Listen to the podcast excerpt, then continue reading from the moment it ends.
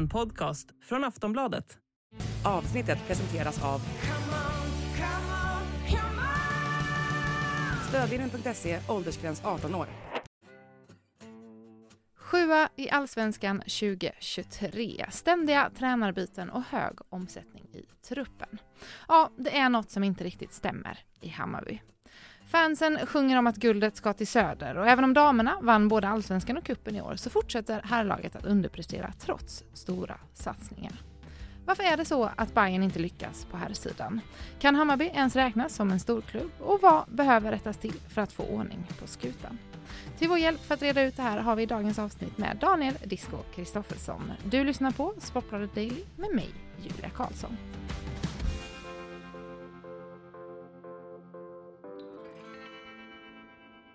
Ja, de kom ju sjua eh, och det är såklart ingen är nöjd med den tabellplaceringen. De har ju eh, haft några år nu som har varit rätt turbulenta.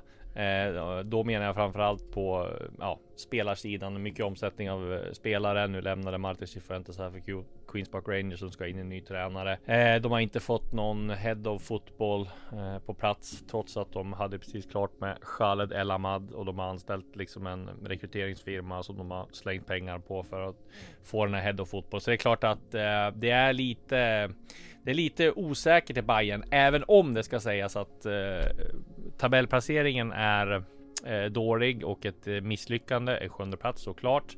Eh, sen så får man säga att de har ju dels eh, räddat upp säsongen lite eh, för att de har satsat på väldigt många unga spelare och de har väldigt många unga spelare som kommer att kunna leverera framåt så att eh, och som de kan sälja vidare för mycket pengar. Men eh, det är klart, sjua är ju Mm. Eh, allt annat än bra.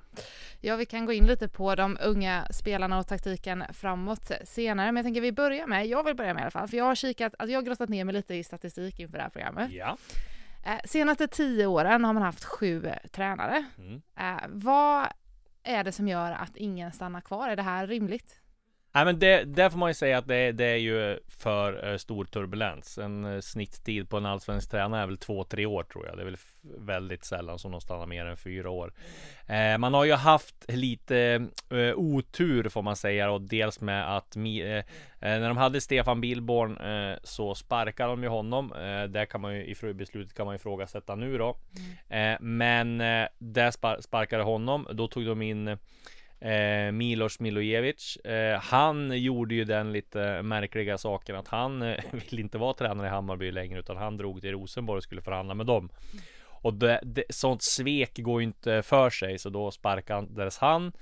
Eh, och sen då så tog man in Marti Cifuentes eh, som man kanske inte hade visste att han var en sån karriärist som han var då.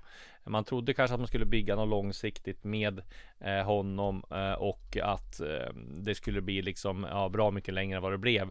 Nu var ju han på tapeten eh, eh till Q Queens Park Rangers då redan för eh, ett år sedan eh, när vi skrev om det och sen avslöjade vi att han var klar för Queens Park Rangers här i Eh, för någon månad sedan och eh, det var väl inte jätteoväntat att han skulle lämna. Han har inte, han, han har väl inte haft någon så här jättebra eh, han har haft två två, tre plus tid i, i, i Hammarby liksom, men eh, har väl alltid liksom sett, sett som en karriärist som vill iväg. Så där har ju Hammarby haft lite otur, men sen har det varit för mycket. Ja, men ska man gå tillbaks längre i tiden så har det varit det här just grejen med Nanne Bergstrand och Mats Ingblad och det har varit eh, Greg Beerholter och det har varit så här jättekonstiga. Men nu man har haft väldigt mycket eh, liksom strul i styrelsen och det har inte varit riktigt eh, liksom vad ska man säga, man har inte velat, vetat vilken väg man ska ha, man har inte haft någon stark sportchef. Men sen tog man in Jesper Jansson. Visserligen hade han en del misslyckade fönster, men man vann ehm, eh, ändå en kupptitel. Man var med och slogs i toppen. Nu har det väl gått lite sämre den här säsongen. Jesper Jansson har försvunnit. Eh, ehm, ja, Cifuentes har försvunnit också, så att nej, men det är klart att eh, det har varit för stor ruljans och framförallt så har man ju inte de senaste åren då kanske inte prickat rätt med så många värvningar. Man har gjort många dyra eh, spelarköp, felvärvningar värvningar som man har fått betala för. Då. Men nu med Micke Hjelberg, eh, sportchef tycker jag är ett, mycket, mycket viktigt att han stannade. Man har en kontinuitet i styrelsen med Rickard Yxkull mm, eh, som VD, Mattias Fri som ordförande och sen har man fått in Adrian von Heiner då som, som eh, en eh, teknisk eh, chef. Så att det, det, börjar väl se bra ut, men det måste komma resultat nästa år. Det måste nästan komma liksom en topp tre placering för att det ska vara, man ska tro på det här projektet Hammarby.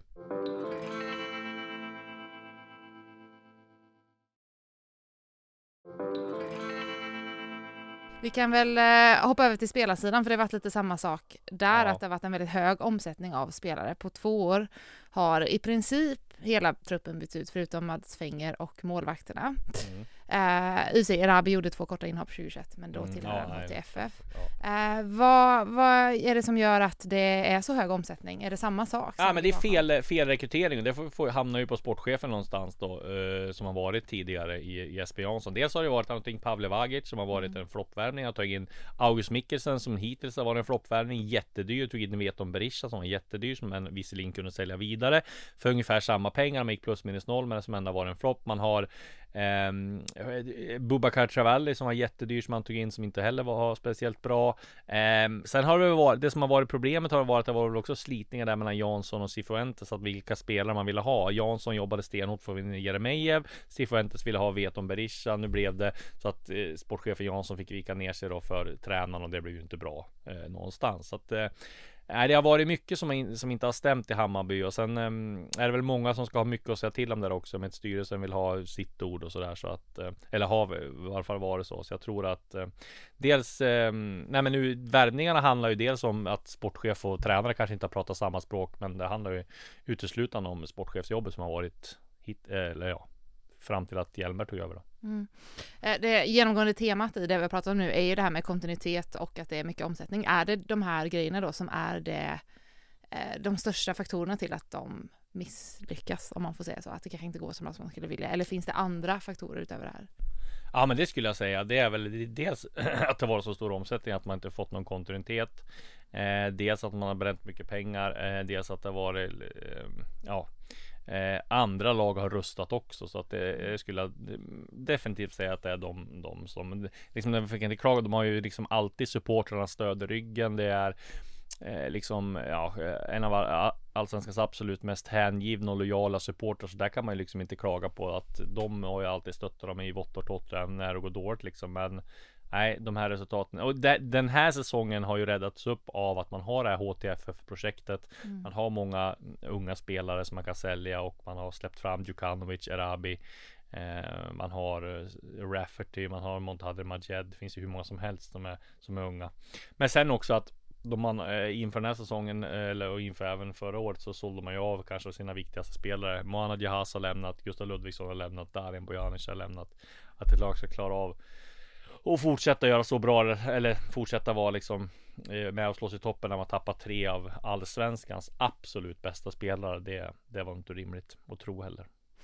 Vad om vi kikar framåt nu då för att man ska kunna liksom vända den här trenden eller vad man ska säga. Mm. Vad, vad är det viktigaste som behövs eh, göras nu? Ja, men dels är det ju det, det, mycket av det jobbet har de redan gjort. De har satt mm. en ny strategi. De har gjort eh, tagit in Micke Hjelmer som sportchef, Adrian von Heijer som teknisk direktör. Eh, nu ska man leta en head of fotboll, men det tror jag, det tror jag jobbet har de lite, lagt lite, lite på is nu med tanke på att det fungerar så rätt bra nu.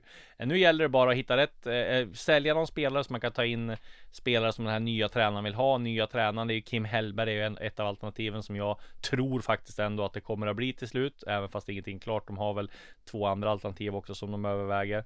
Eh, men eh, där så tror jag dels sätta tränaren eh, och dels se till så att tränaren får de spelare han vill ha. Värva eh, eh spelare som passar in i, i trä, tränarens spelsätt. Det blir, och sen eh, ta ner felprocenten för sådana dyra eh, värvningar som det har varit med Travalli, Mikkelsen, Veton Berisha, Pavle Vagic. Sånt där.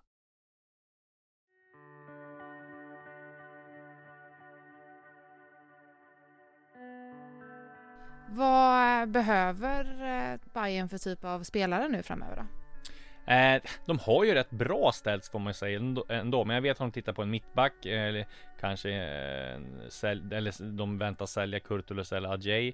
Eh, tittar nog på något offensivt också, även fast de har väldigt bra där i Arabi. Det är osäkert om han stannar, men förlänga med Arabi skulle jag väl säga blir prio ett och sen att man inte säljer Djukanovic utan har kvar honom. Eh, men framförallt sätta en tränare och, liksom få spelare till det. Så jag tror inte Hammarby kommer värva så supermånga spelare. Sen gör sig av med en del spelare också som kanske är lite överflödiga. Mm. Kim Hellberg då, om det blir honom om det blir han. Mm. Vad kommer vara de största problemen han kommer ställas inför som ny tränare? Ja, dels eh, blir det ju liksom en omställning gå från en eh, klubb IFK Värnamo där han inte haft någon press på sig alls utan där du bara kan lyckas till att komma till en stor klubb som Hammarby med allt vad det innebär med supportrar, press från från dem, press tryck utifrån. Du kommer ha mycket mer ögon på det. Det kommer vara granskas in i det minsta. Allt från hur du agerar på sidlinjen till taktiken till hur du är med spelargruppen. Allt sånt där kommer ju nagelfaras väldigt mycket mer. Eh, sen att eh, det gäller att hantera större stjärnor då mm. eh, och eh, spelare som ska ta för givet att de spelar i Värnamo hade man väl ganska klart för sig vilka elva som skulle spela. Kanske var någon här i Hammarby har du 22 spelare som i princip alla vill starta och som blir besvikna när de inte startar. Så att hantera det också så att eh, det kommer bli en, en helt annan utmaning utmaning eh, för, för honom. Mm. Om vi eh, kikar på liksom Hammarby 2024 då. För jag tänker lite så här. Hammarby ser sig själva som en, som en stor klubb. Mm.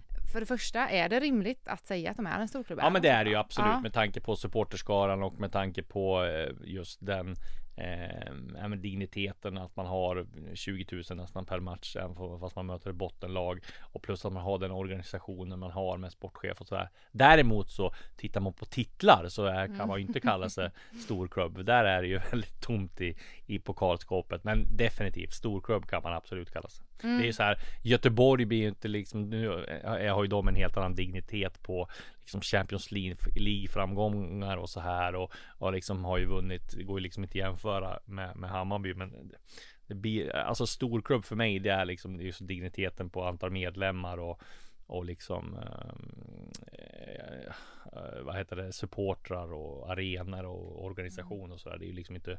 Man kan vara en stor klubb även fast man inte har vunnit titlar. Liksom. Mm. Känner mig som djävulens advokat. Ja, är de, är de, men, eh, men vad, okej, okay, men om vi kikar Hammarby 2024, finns det potential att det liksom också resultatmässigt ska funka för Bayern? Ja, resultatmässigt ska funka, då är det topp tre då som jag tycker man ska kunna, eh, att de ska komma eh, för att vara lyckad.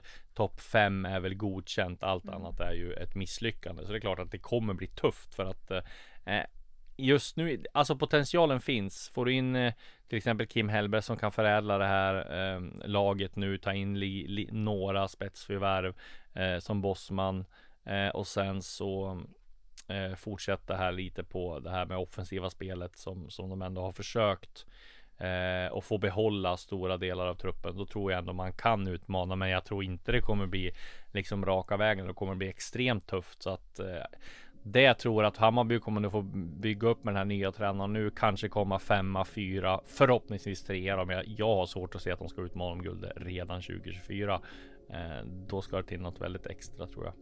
Eh, att man ska pricka rätt med många nyförvärv. Samtidigt då som man ska säga att det är ju väldigt små marginaler i, i allsvenskan. Malmö kom ju sjua förra året som vi såg och som vann om SM-guld nu. Så att det, det eh, kan hända och det är ju det gäller att få träff på någon sån här värvning eller liksom att någon spelare liksom gör en sån här supersäsong och att mm, de ska få Ja, men få alla att alla liksom prestera max. Då går det ju. Men ja, nej, jag har svårt att se att Hammarby vinner SM-guld. i alla fall.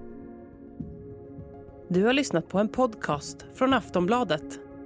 Ansvarig utgivare är Lena K Samuelsson.